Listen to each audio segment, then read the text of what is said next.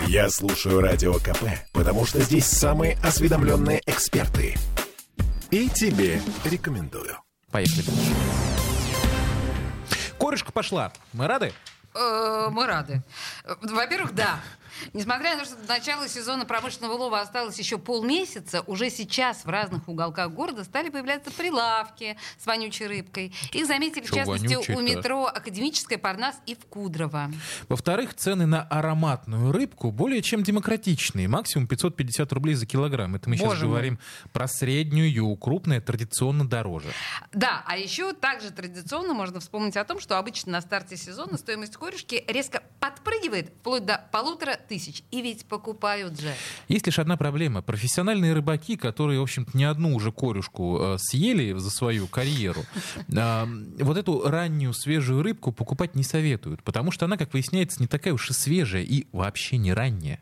Слушаем, что нам рассказал начальник звена рыболовецкого колхоза «Лиговый» рыбак с десятилетним стажем Михаил Трунов. Сейчас, э, если мелкую продают корюшку, то это значит заморозка с прошлого года.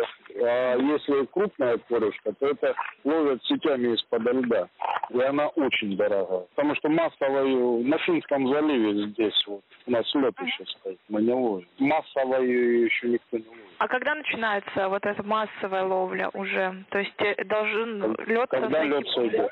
Да, когда лед сойдет, тогда и начнем ловить. Мы думаем, что в середине апреля выйдем на лед.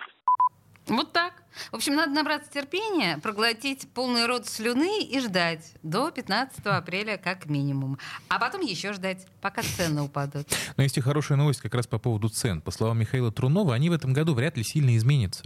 Потому что, на удивление, каким-то чудом с прошлого сезона практически не подорожало топливо для рыболовецких судов. А это самая крупная статья расходов для любой бригады. А значит, себестоимость промышленной рыбалки осталась плюс-минус прежней. Ага. Только это все касается отпускной цены. А, вот А, сколько ну да. там на нее уже сверху накрутят перекупщики, это Зато, вопрос. кстати, прогноз на корешку, по крайней мере, пока очень даже обнадеживающий. Еще раз послушаем Михаила Трунова.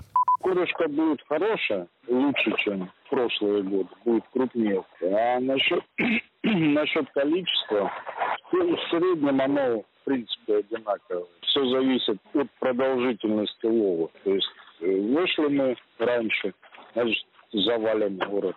Вышли позже, ну, что успеем поймать. А, да, еще момент по поводу санкций. Если вы думали, что уж корешку-то они не затронут, то зря. Затронут, но в кои-то э, веки пойдут не во вред, а на пользу. Дело в том, что в Балтийском море ловить корешку начинают раньше, чем у нас, на Финском заливе. И забивают э, рынок мороженой импортной рыбой. А в этом году такого не будет. Так что в кои-то веки поедим свежее. А, что, к следующей теме переходим? Да, отбивка.